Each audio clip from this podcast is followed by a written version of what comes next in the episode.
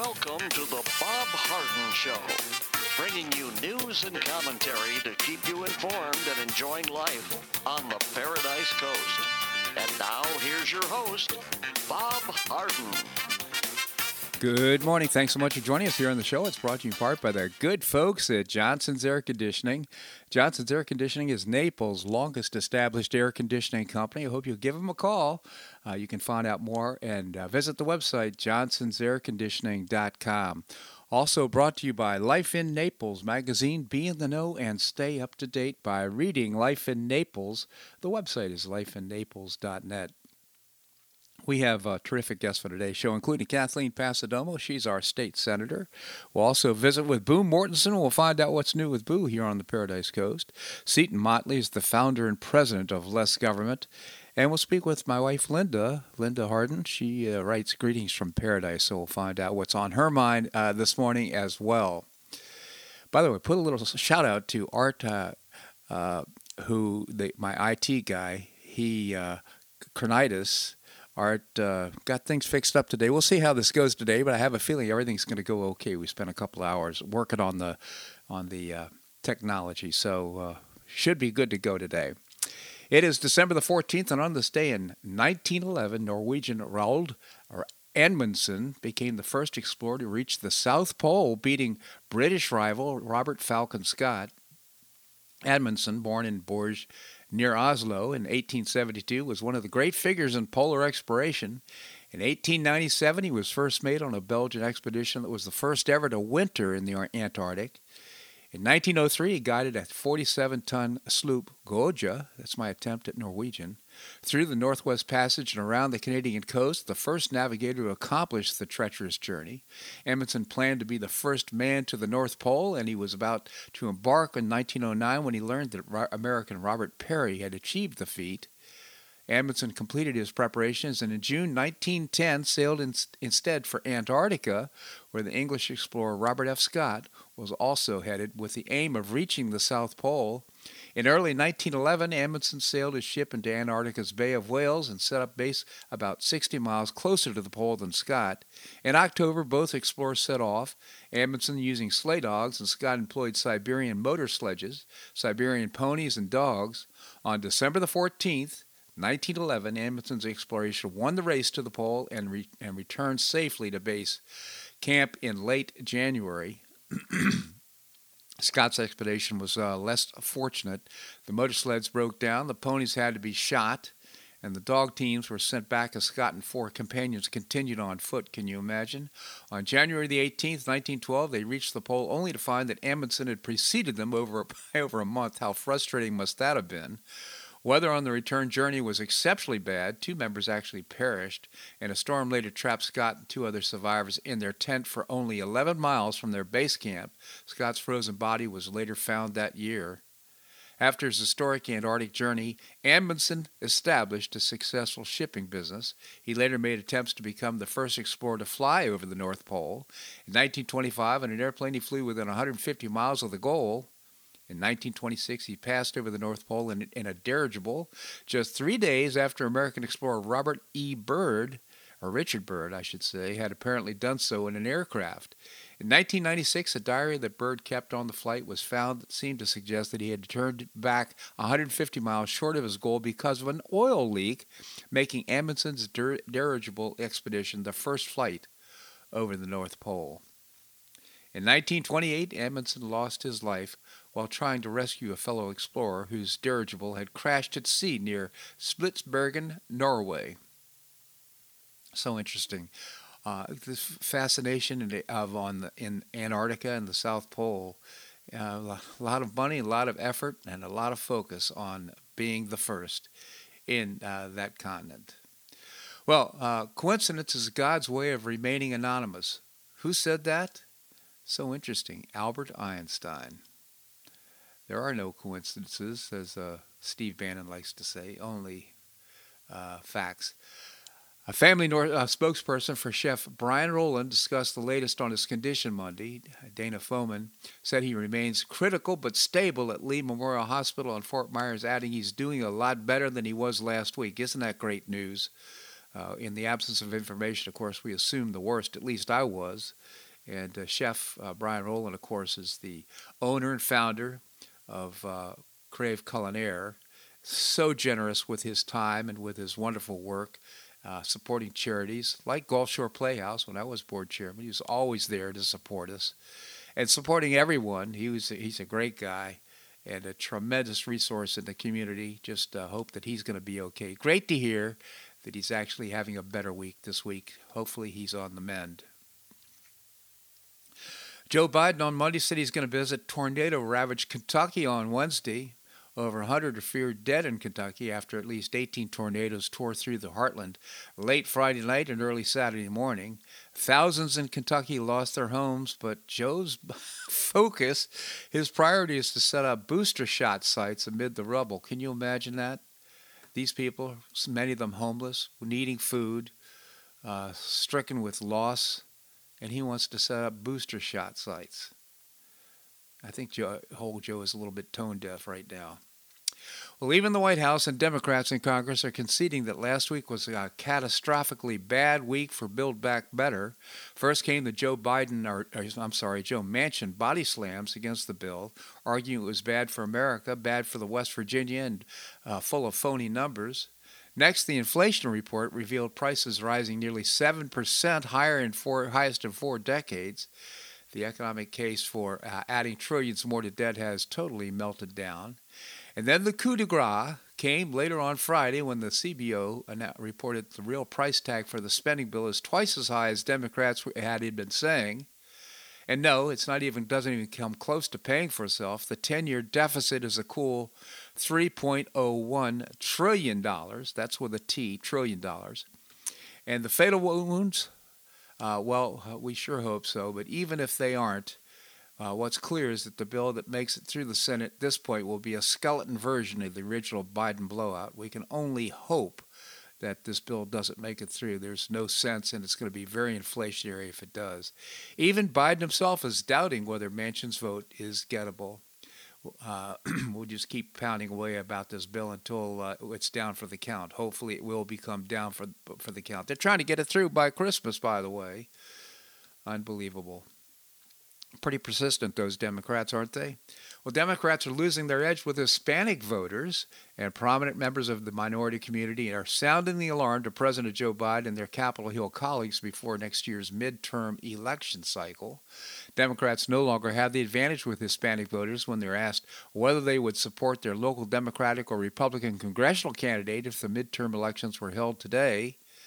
Well, last year, more than 60% told pollsters they would cast their ballot for Democrat contenders. Now, 37% said they would make the same choice, while the same percentage would back the Republican. Roughly one in five are undecided at this point. Republicans are undermining Democrats' stranglehold on the Hispanic vote as Biden's Justice Department sues such states as Georgia over its election integrity laws and Texas over its redistricting proposal, both of which it argues discriminate against minorities, according to Suffolk University political research. With the overall Hispanic population growing as faster than any other demographic in the United States, both parties know that the 22 midterm 2022 midterm kingmakers could be these Hispanic voters. Democrats are hemorrhaging support among Hispanics, according to the Republican strategist Cesar Conda. Republicans can accelerate the shift among Hispanics by not only offering a real solutions on education, jobs, and the economy and crime, but by opposing the Democrats' big government socialism and wokeness, he said. Hispanics, now this is key, Hispanics are horrified that Democrats are implementing the same kind of socialism that they fled uh, in their home countries. Let me repeat that. Hispanics are horrified that Democrats are implementing the same kind of socialism that many of them escaped from in their home countries. Biden's vaccine mandates are a huge concern among Hispanics who worry about their job security.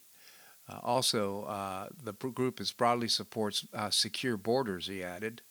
Recognize that Hispanics are not monolithic. Each subgroup has slightly different issue sets, the consulting firm Navigators Global Partners said. Immigration reform to legalize the undocumented isn't a unifying issue among Hispanic populations.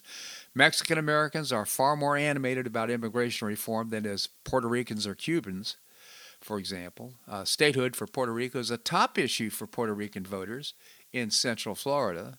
The polling amplifies the complaints several Democrats are having about the party speaks to Latinos and, and Hispanics and how the community is being represented within Biden's administration.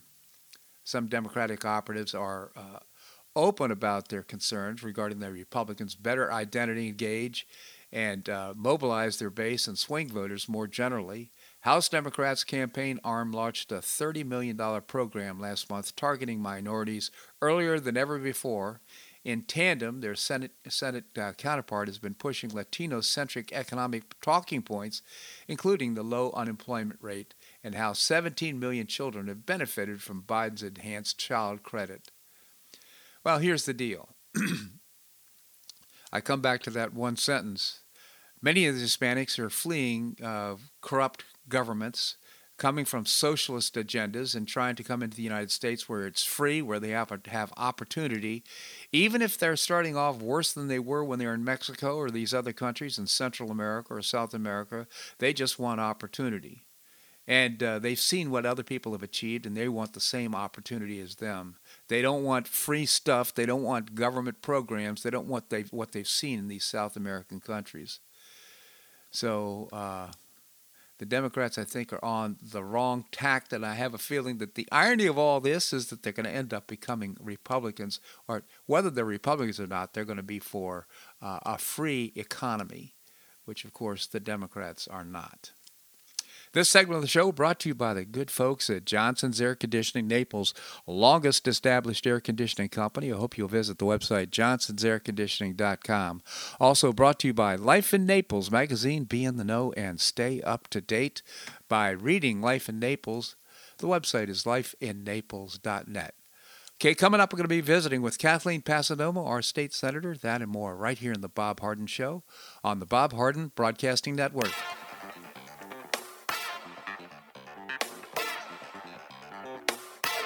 Tuned for more of the Bob Harden Show here on the Bob Harden Broadcasting Network.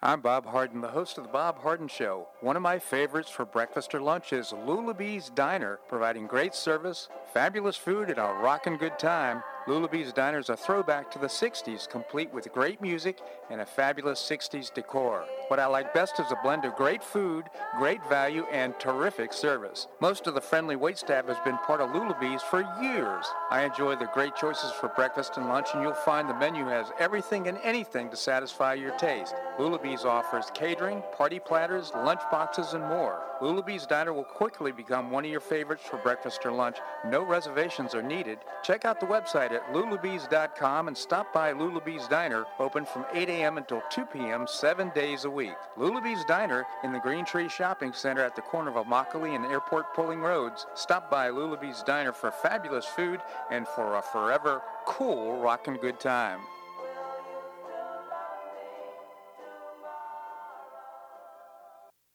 Collier County Sheriff Kevin Rambosk says the number one reason the elderly become victims is isolation.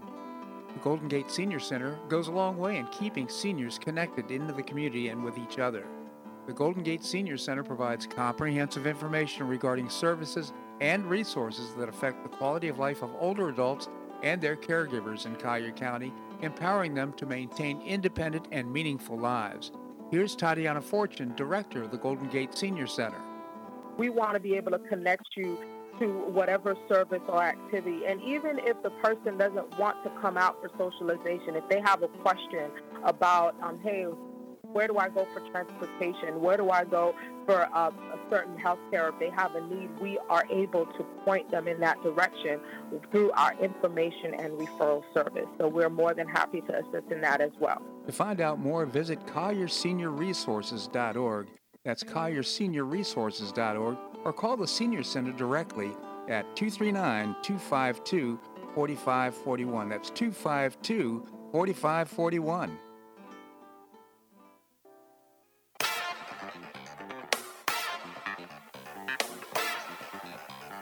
Welcome back to the Bob Harden Show. And now here's your host, Bob Harden. Thanks so much for joining us here on the show. It's brought to you in part by the Foundation for Government Accountability. I proudly serve on this board. where this, this organization does great things under the leadership of Tarren Bragdon. Among them, for example, creating policies and programs to get able bodied folks off of welfare and back to work it's a moral imperative, and I proudly serve on the board. I hope you'll find out more. Visit the website, thefga.org.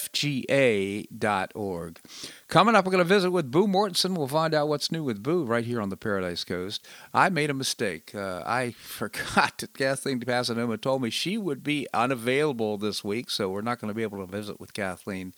But nevertheless, hope that she and, uh, has a wonderful uh, family holiday, Christmas, uh, wherever she is. Well, let's talk about the Omicron virus. It's uh, so far providing proving to be extremely mild.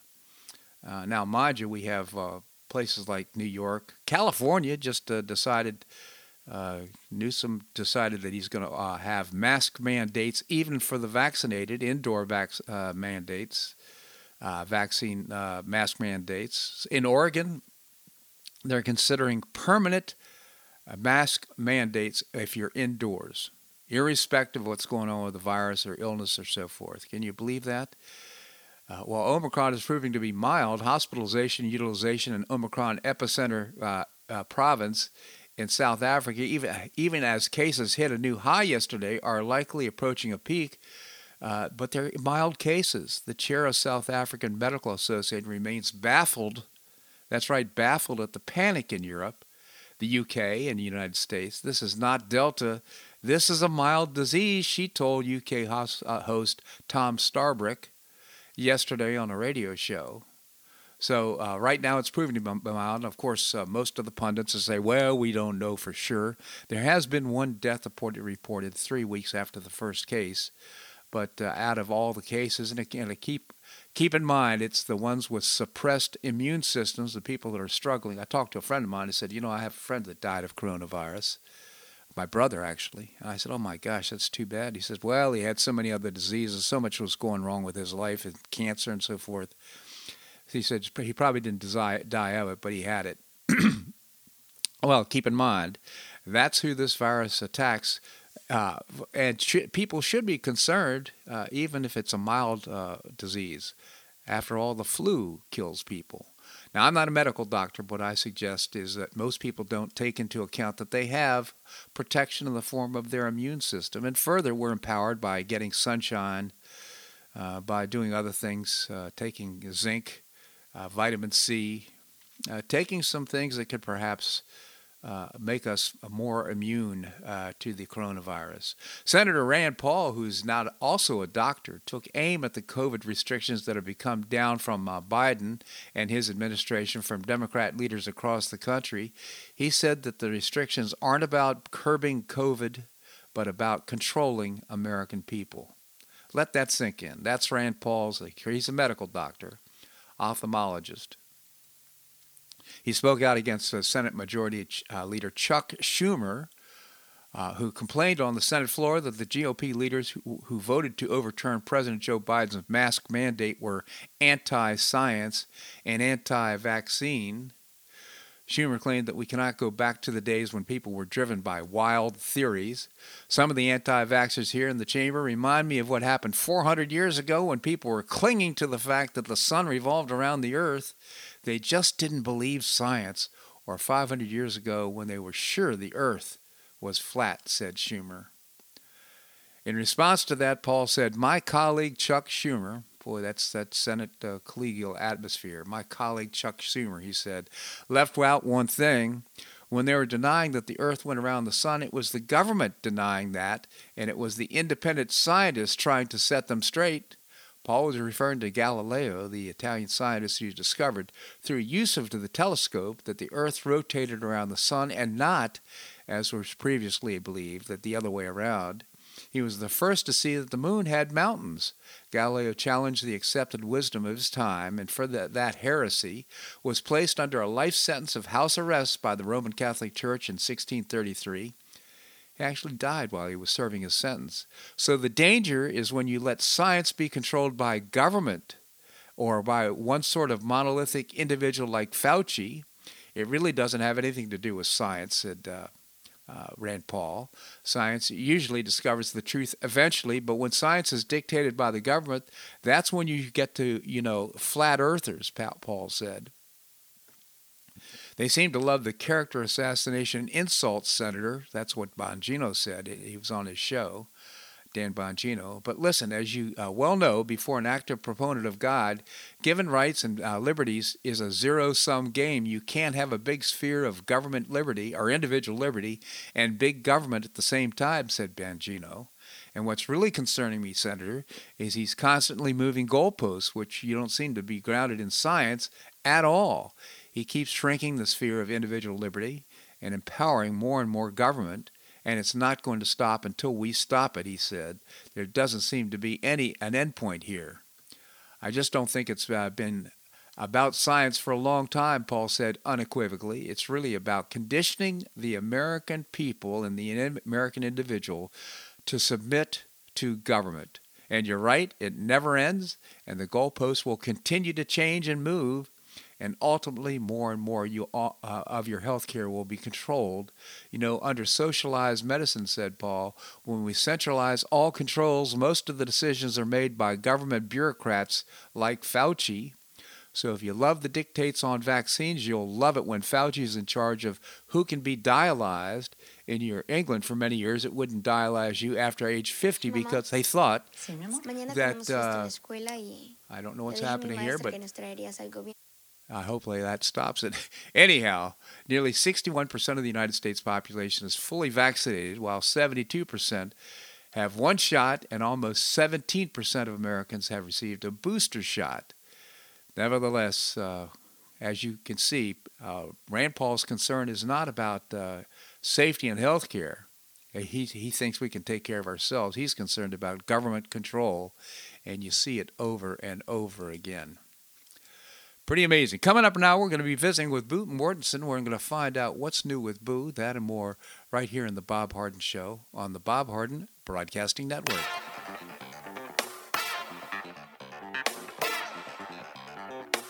Stay tuned for more of the Bob Harden Show here on the Bob Harden Broadcasting Network.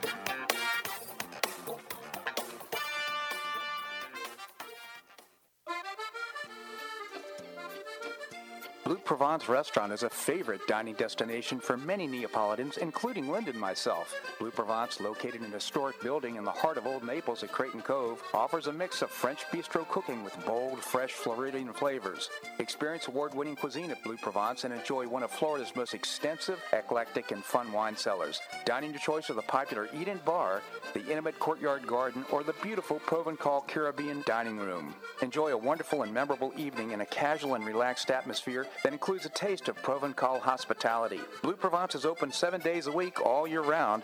Visit BlueProvenceNaples.com for reservations, everyday specials, and coming events. That's BlueProvenceNaples.com or call 261 8239. That's 261 8239. Blue Provence French Restaurant in the heart of Old Naples.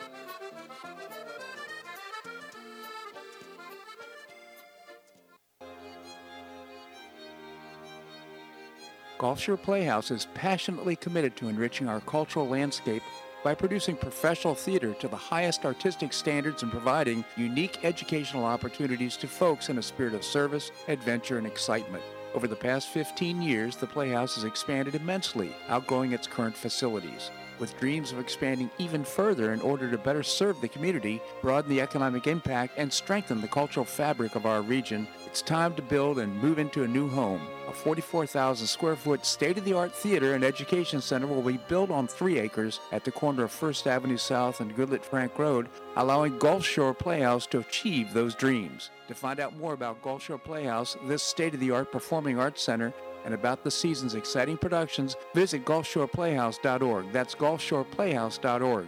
We'll see you at the show.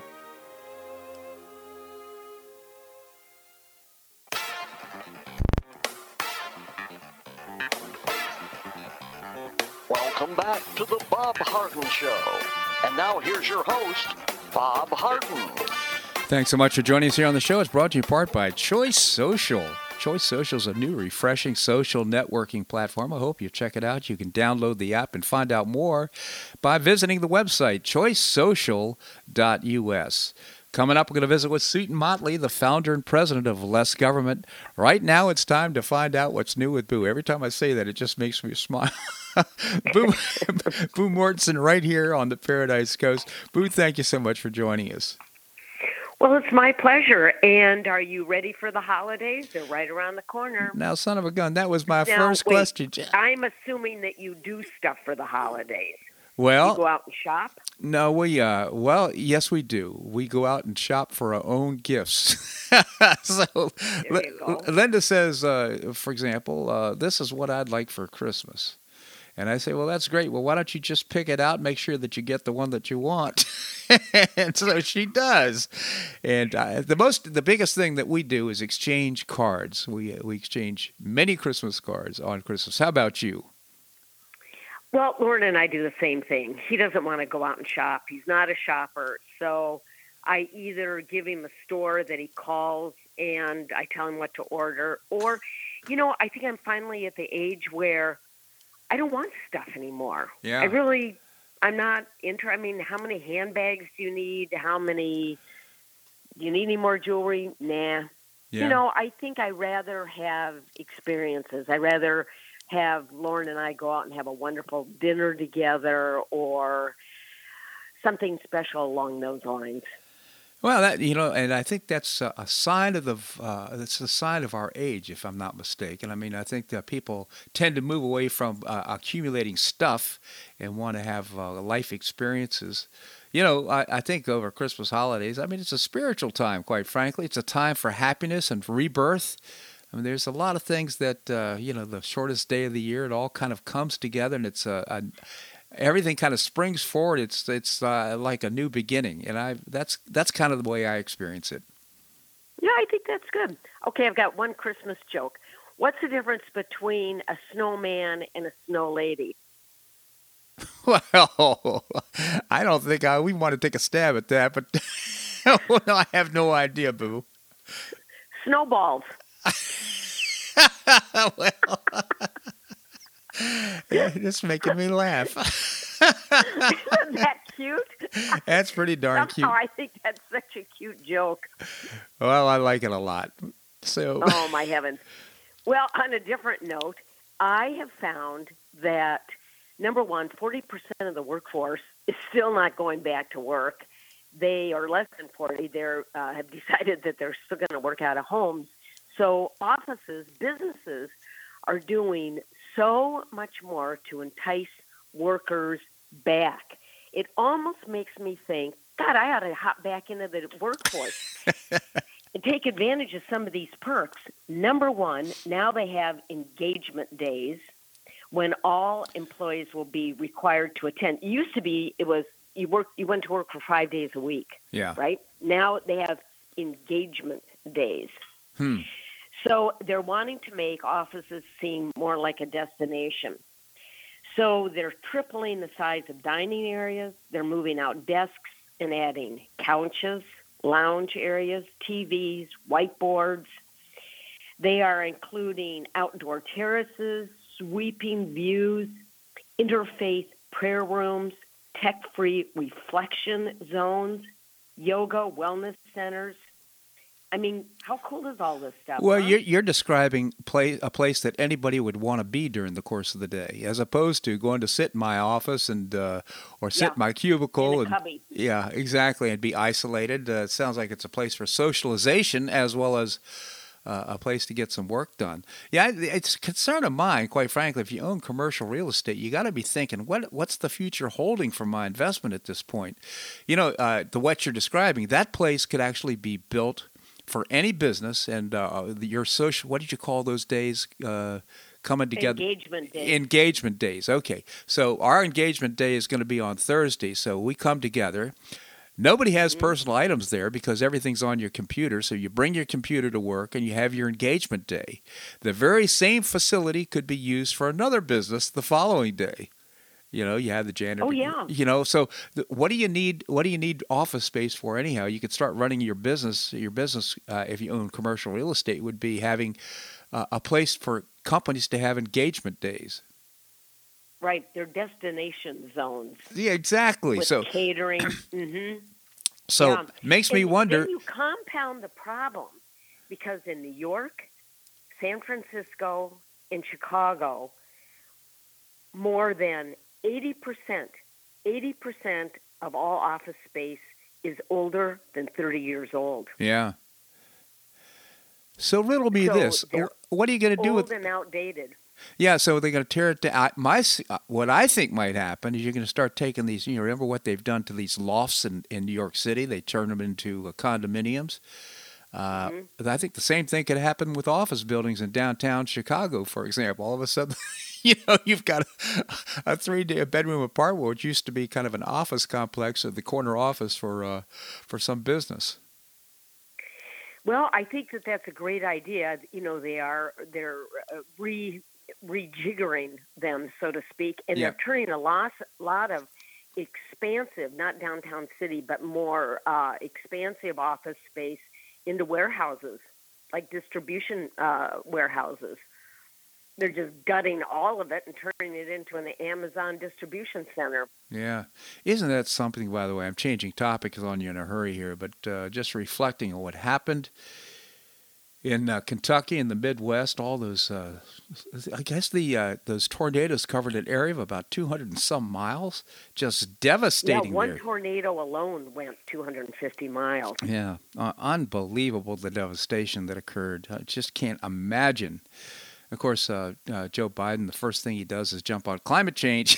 We've got climate change. And then he says, I'm going to go on Wednesday. He's waiting until to, to, to tomorrow to visit the area where he's bringing along uh, some people to give uh, booster shots. for, Oh, don't tell me. yes, that. indeed. The guy is totally tone deaf. He's, you know, when people are looking for spiritual support and prayer and uh, looking for reinforcement, know the federal federal government's going to be there for them and support them. He's bringing booster shots. You know, he's crime, and he's like a one-trick pony. He really is. You know, uh, you know, you can just see his mind work. You know, what's the political angle on this? How can I get some political currency out of what's going on? No matter how and isn't that tragic? It is tragic. It's just terrible. And just say this uh, coronavirus right now. It's apparently it's got like a cold. The uh, South African com- Omicron variant, uh, from what we understand so far, is that it's pretty mild. That's what the South African uh, doctors are saying. There's been one death across the entire globe. Uh, in the first three weeks, so it's, it's- all the evidence it points to the fact it's pretty mild but uh, we're already masking people up in California and uh, uh, in New York City. You just uh, how can we just how can we leverage this political opportunity for people from getting the common cold? It's just crazy. I mean, they've just politicized it, and it's everything else is in such a shambles that I think they're hoping that this is their bright shining star. This will be his legacy. Yeah, it And sure meanwhile, will. everything else is falling apart, and China and Russia are licking their chops So true, Boo. because they are seeing how weak we are, Yeah. and that's scary. But you know, I, I took you away from your major point, which I think is a great one, and I really appreciate the the fact that the commercial real estate uh, it's kind of morphing right now. The workplace is morphing, and that's causing real estate to morph as a consequence. And people are just basically saying, "Hey, you know what? I really don't like going to the office. You know, in fact, I think I'll quit my job." Yeah, Yes. think about the, how how much the uh, workforce is, uh, t- has been shrinking in the last six months or eight months. You know, it's got to be just amazing. Like if you are in middle management and you don't like your job and they expect you to to go to work, punch a clock, do it, I guess, the old-fashioned way, which is going to work five days a week, uh, and you can go to a, you know, they're they're following something that is glitzy and shiny. They only have to go to work three days a week, and then when they're there, they get catered meals. They go take yoga you know they've got a reflection room i'd go there You know what, Boo? I just wonder if anything's ever going to get done again in the United States. It's you wonder. pretty incredible. Boo Mortenson, I always appreciate your commentary here on the show. I really, uh, you add so much. I appreciate you coming on the show. Thanks so much. Oh, it's my pleasure. Thank you, Boo. All right, coming up, we're going to visit with Seton Motley, the founder and president of Less Government. We're going to do that and more right here in the Bob Harden Show on the Bob Harden Broadcasting Network.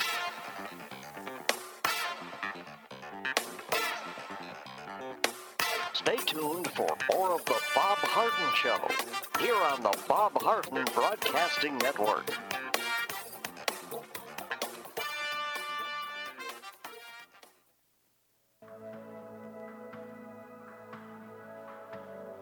Do you suffer from joint pain in your shoulders, hips, or knees? I was suffering from debilitating pain in my knees. On a referral, I saw Dr. George Markovich with the Institute for Orthopedic Surgery and Sports Medicine. He successfully treated my symptoms and pain for several months. Finally, having exhausted all alternatives for pain management, Dr. Markovich and I agreed that surgery was my best alternative. Dr. Markovich replaced both of my knees in 2006, and I now have full range of motion in both knees, and I have no pain. I now play golf and exercise free of debilitating pain in my knees. Don't suffer needlessly with joint pain. Call orthopedic surgeon Dr. George Markovich with the Institute for Orthopedic Surgery and Sports Medicine at 482 5399. That's 482 5399. He did a great job for me and he'll help you too.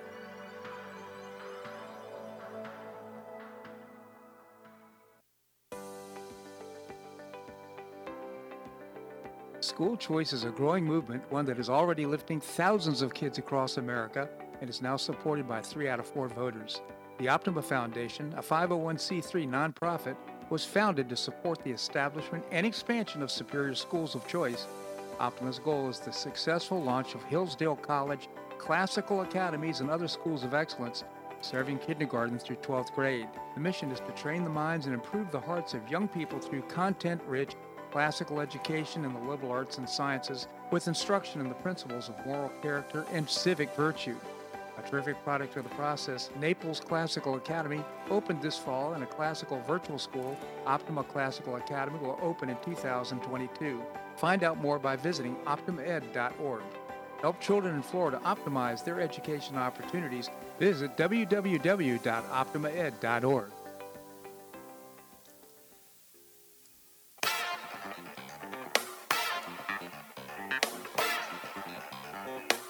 Welcome back to the Bob Harden Show. And now here's your host, Bob Harden. Thanks so much for joining us here on the show. It's brought to you in part by Gulf Shore Playhouse. Not only building a beautiful 44,000 square foot performing arts center in downtown Naples, but also bringing you professional New York style theater at its very best. And you can find out more, get tickets by visiting the website. And great value in the tickets, gulfshoreplayhouse.org. Coming up, we're going to visit with Linda Harden. Right now, we have with us Seton Motley, the founder and president of Less Government. Seton, thank you so much for joining us. Thank you very much, sir. Seton, tell us about Less Government. Yeah, we exist to reduce the size, scope, and sphere of influence of government, and it's we're being beaten by redundancy. Reading, eh, which is all what your column is all about this week. Uh, you write several, but uh, this one is really fascinating. 456 federal agencies question mark the push for ever expanding redundant over government. Maybe you can tell us about it. Yeah I, I, I started writing yesterday and i just did a search on some variation of the phrase how many federal agencies are there? And the number that came back immediately was a website that said 456 wow. Now then i kept reading and wikipedia says and this is where it gets you know more um, morosely humorous. uh, the nobody in Congress can tell you how many there are. Uh, no one can decide to, uh, to decide on what a definition of an agency is, so you can't really count them because one congressman's agency is another person's non-agency or something. Yeah. Um, uh, and despite this lack of ability to define what they're doing, they keep expanding all of it. Yeah. And they don't know, you know, I, in a, on a small note, a smaller note, they, they're trying to spend government money on bro- bro- broadband. They want they want the government to get into the broadband business, and they want to serve the under the unserved, the people who don't. So then, my first thought always is, okay, map out who do, who isn't served, so you don't end up having government redundantly compete with the private sector Right. in areas of the country that already have broadband. And nobody can draw a map in the government to, do, to, to tell us this. Right. There is no accurate map to tell us this.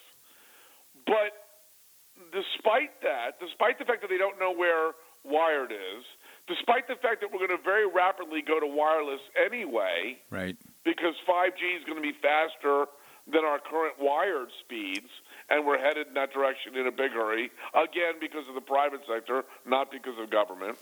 Despite all of this, they just put $65 billion in that stupid bipartisan infrastructure bill that shouldn't have been passed, and McConnell's a moron for passing it. Yeah. Um, and the 65 billion is on top of. I said I know the government already spends money on broadband. This is not like a, the, the first infusion of federal money. So I went and looked it up. I think they were uh, the, to my. I, I didn't search very hard for very long, Right. but I found there's three agencies with sub agencies that spend money on broadband. The National Telecommunications Information Agency, IA, the Federal Communications Commission, the FCC, and b- believe it or not, the, the Department of Agriculture. Um, and there are at least a half dozen broadband programs at NTIA. There are at least a half dozen broadband programs at the Department of Agriculture, and there are four huge ones at the FCC. Huge. I'm talking billions of billions of dollars every year. Look at your phone bill. Look at the Universal Service Fund tax. That's funding broadband, and it's it's over 25 percent. Wow. So, uh, And so, and so, I'm like, would you please? And, and of course, all of these programs exist, and they had to pass a law in June of this year to get the three agencies and all the sub agencies to get together and discuss where they're spending money, because no one knows who's spending what where. And so you could have five different programs in one area. uh, and that's five different programs duplicating the effort to do the same thing. That's the problem. Yeah, yeah, they're all broadband connectivity programs.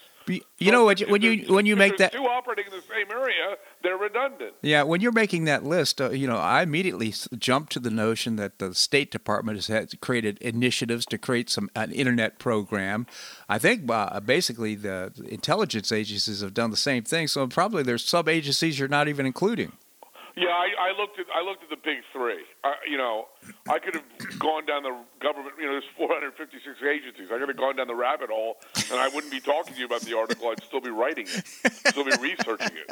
Um, you know, it's it's it's, and you know, again, this gets me back to my wallet rule. Bob, if you go out on Friday night with your wallet, and you go out the following Friday night with my wallet, which Friday night are you going to have more fun? Well, I don't know which night I have more fun, but I know I'll spend more money on your wallet. That's right. And and and because you don't care what my wallet looks like at the end of the evening. Well, government is always on someone else's wallet and the Friday night never ends. yeah, yeah. So they don't care if there's six or seven. It's better for them Right.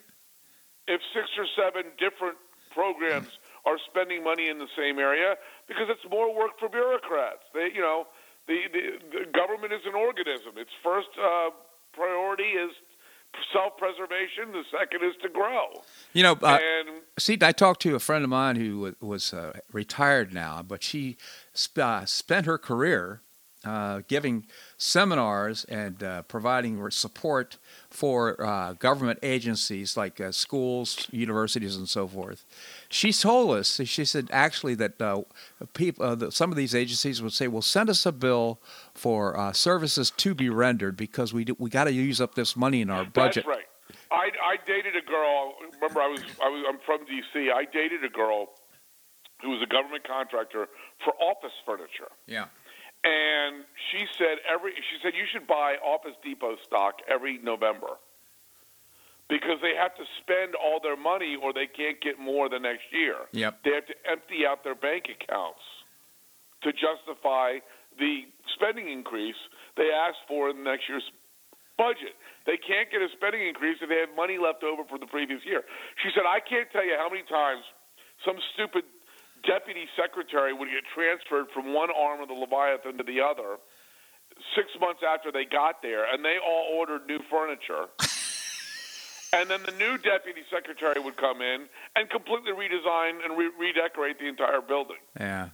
Six months after the last stupid flunky deputy secretary did it, And and, and she'd, she'd go and she'd go to him and try to convince him not to do it because she was conservative. And she said they don't they don't care. They Yeah. don't care at all. You know, and you you mentioned it's, we're talking about billions, sixty billion dollars. That is 65 billion in 65 this- that's such, that's a lot of money that's a lot of tamales for crying out loud and that's Yeah. on a, that's and an, we don't have it. We're printing it. uh, and that's an afterthought in the budget because there's other major programs It's a 1.2 trillion dollar bill. yeah unbelievable You're talking. You're talking a fraction, uh, a, a minuscule fraction of the overall spending. Yeah. Seton Motley, again, the founder and president of Less Government. I encourage uh, our listeners to go to the website lessgovernment.org. You can also visit Less Government on Facebook. Seton, always appreciate this. is Such an interesting commentary. Thank you so much for joining us. Thank you very much, sir. My pleasure indeed. All right, coming up, we're going to visit with Linda Harden. Linda is uh, the author of Greetings from Paradise. Uh, she also is my wife. She's pretty damn smart. I enjoy uh, enjoy her company as well as her commentary. So we're going to do that and more right here in the Bob Harden Show on the Bob Harden Broadcasting Network.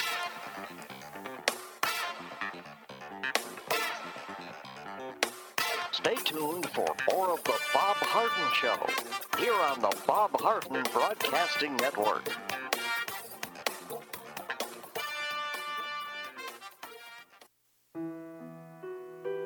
Did you know St. Matthew's House operates the only emergency homeless shelters in Collier County? St. Matthew's House provided more than 500,000 hot meals to those in need last year, and since 2010, 527 men and women have graduated from the St. Matthew's House Justin's Place Addiction Recovery Program. For over 30 years, St. Matthew's House has provided innovative solutions to fight homelessness, hunger, substance abuse, and poverty in Southwest Florida. And you can help St. Matthew's House in this life transforming work by patronizing the St. Matthew's House thrift stores, Cafe M25, car wash and detailing center, and award winning catering operations. For more information, visit stmatthewshouse.org. That's stmatthewshouse.org. St. Matthew's House is a 501c3 not for profit organization and does not solicit government funding.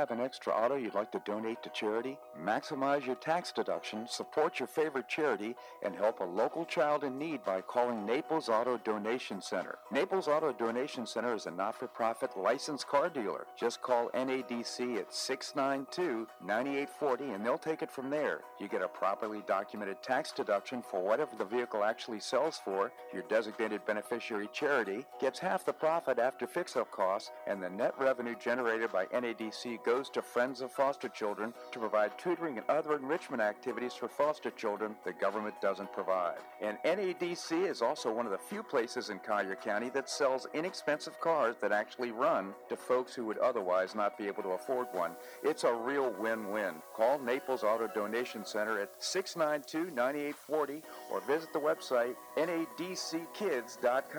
You'll be glad you did.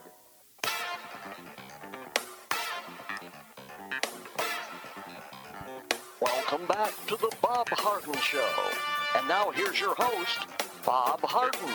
Thanks so much for joining us here on the show. We're providing you news and commentary rooted in a commitment to individual liberty, personal responsibility, limited government, and the rule of law. We have with us Linda Harden. She not only writes Greetings from Paradise, but she's a terrific wife. I just enjoy her company so much. Oh, that's a good thing. Yeah.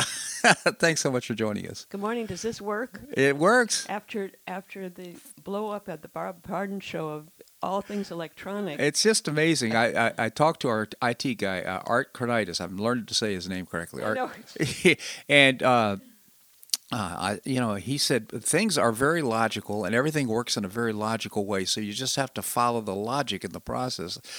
To me, it's not logical. It's all total chaos, and there's gremlins crawling around uh, over the weekend. They start to sabotage my equipment. I don't know how this stuff goes south on me like it does. Well, just just let me remind you, not to fault you in any way, of course. but I know how you are re- with the remote control for the TV. So something could have to do. That's logical. Yeah, I could screw up a one-step camera. So, anyhow, hey, last night we had a, a reception for Byron Donalds, great. our our congressman, and a pretty. What what are your thoughts? I think I thought Byron. He got up and he, start, he just started talking to us. I was just so impressed with. Uh, how his fast his he's so verbally facile he's just uh, so informed so articulate i just thought it was just fantastic What was great was that uh, the people the people that came last night were already fans. hmm And so they were anxious to hear anything and everything he had to say, and they were full of questions, and he answered everything. yeah so it was I mean, it- by the way, I'm sure that if he wanted to keep going, He he'd could've. still be there. Yeah, Absolutely. But it was a, a terrific event. And uh, just very proud to have uh, sponsored that for uh, Byron, uh, along with uh, Tom Moran. Uh, our families, Tom and Sandy Moran and Linda and I, sponsored the event, and we had a wonderful time last night and raised a lot of money for his campaign coming up because uh, he does already have a challenger from the Democrat Party. I don't think uh, she's got a prayer, but irrespective, I don't even know her name. uh, neither do I. And I don't think And that's let's not give her any. no, that's right. That's right. That's right. So uh, I know you're following this January 6th commission right now, and uh, things are they're starting to get really serious about this. They're starting to throw indictments around and uh, contempt charges and so forth. Well, they're they're afraid, and, and Liz Cheney is throwing her whole um, political career under the bus by doing this. It's just really interesting to watch. Um, Well, I, I'll say she's doubling down. She thinks, I think, that she's going to prevail because they, she, all this will splash on Donald Trump and it'll exonerate her in her position. But well, I, th- well, that I mean, that just underscores what I just said was that he she's throwing her, her political career under the bus because Right. because she nobody in Wyoming she's been censured in Wyoming. She's got a, a, a popularity poll of like zero Right. in her own state. They don't even want her there, and and she's throwing just because. I mean, it, Robert, it's just all about um, Trump derangement syndrome. That's all it's about yeah. and and it's probably absolutely befuddling them that no matter what they do or how they do it, Donald Trump is out there. His he's gaining in popularity. Not that he didn't, not that he didn't have the popularity before, but it's just resounding now. Well, you know why he's popular. I mean, it has nothing, in my opinion, nothing to do with his personality. In fact, if anything, uh, his personality is off-putting for many people. The reason why but he's, real. yeah, but the reason he's real, number one, but number two, American people who support him understand that, that for the first time in government, the political elite are not taking over and they're not running for their own benefit. The, he, they believe he's sacrificing his business in order to support us and to get us back on track as a country, to have the country uh, for the people, by the people, unlike the political elite who are running the country for their own benefit. Well, and and uh, like he said in, in this this other um, event that he was at with Bill O'Reilly the other night, Trump said, he says, um, the people are, are waking up, and it's not for lack of the current administration shouting their ineptitude from the rooftops, Right. Because because the country is going to hell in a handbasket. Oh, by the way, Yeah. And and so and so, um, I mean, in in eleven months, Joe Biden and his feckless. Uh, Don't you love that word, I know. It's, it's, I've used that word more than any other. I think. Feckless. Well, they are, and and they have absolutely, in promises of making this country better, they have absolutely ruined it Yeah. in so many ways. Yeah. I, I mean, it's just it's just astounding to me. They can't. They w- one um, commentator that I know that we both like a lot is Dan Bongino. He says he says I look forward to getting in an argument with a Democrat because guess what? They don't know what they're doing. They couldn't. They have no knowledge of running anything. They couldn't run a 7-Eleven if Yeah. they if they wanted to. And it's and it's being shown every single day. So uh, back to this January sixth commission. First of all, it's not. Uh, it's uh, it's uh, illegitimate, and I, the reason I say that is because the rules, parliamentary rules for uh, having a committee like that, is that there needs to be have a certain number of Democrats and Republicans.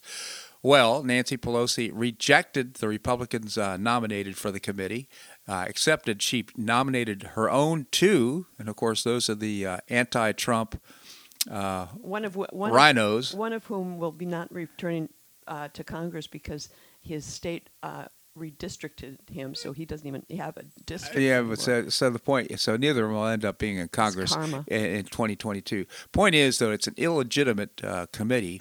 Well, but, and, and, and oh, by the way, it, it's all about the quote unquote insurrection. Not one of these people that have been held in, in the D.C. city jail in all, since um, they were arrested has been charged with insurrection. Right.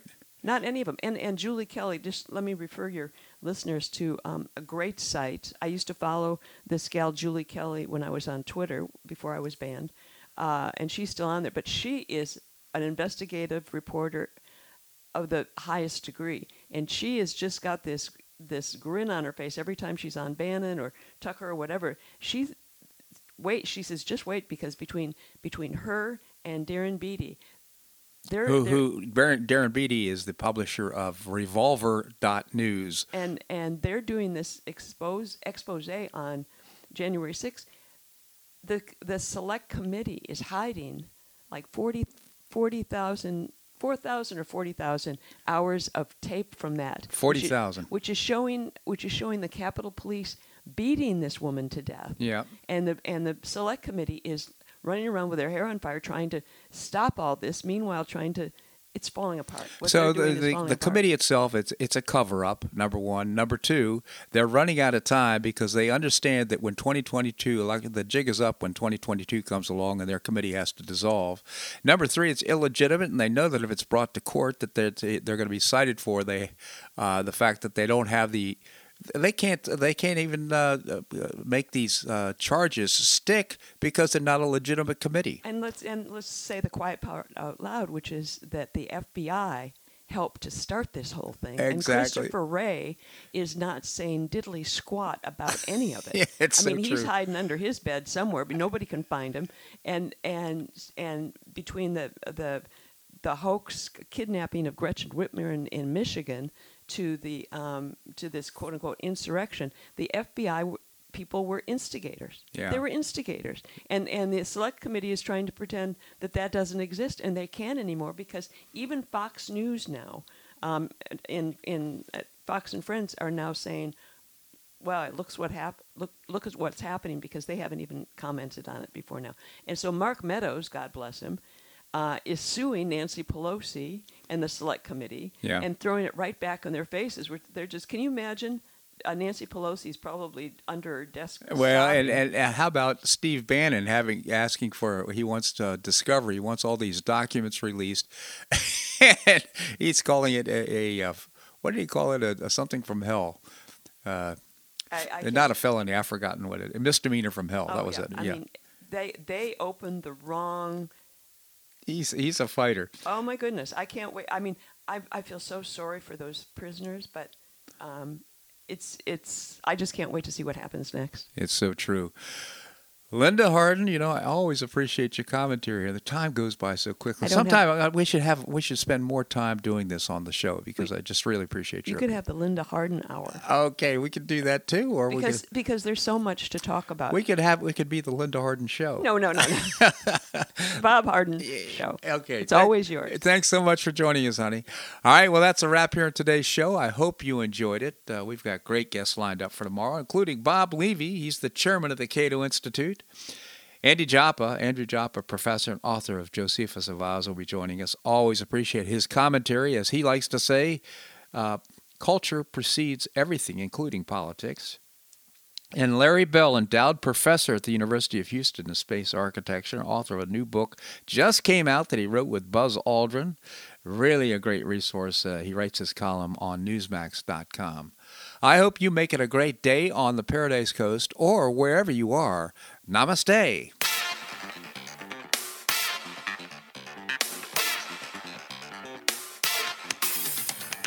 Thanks so much for listening to The Bob Harden Show on the Bob Harden Broadcasting Network.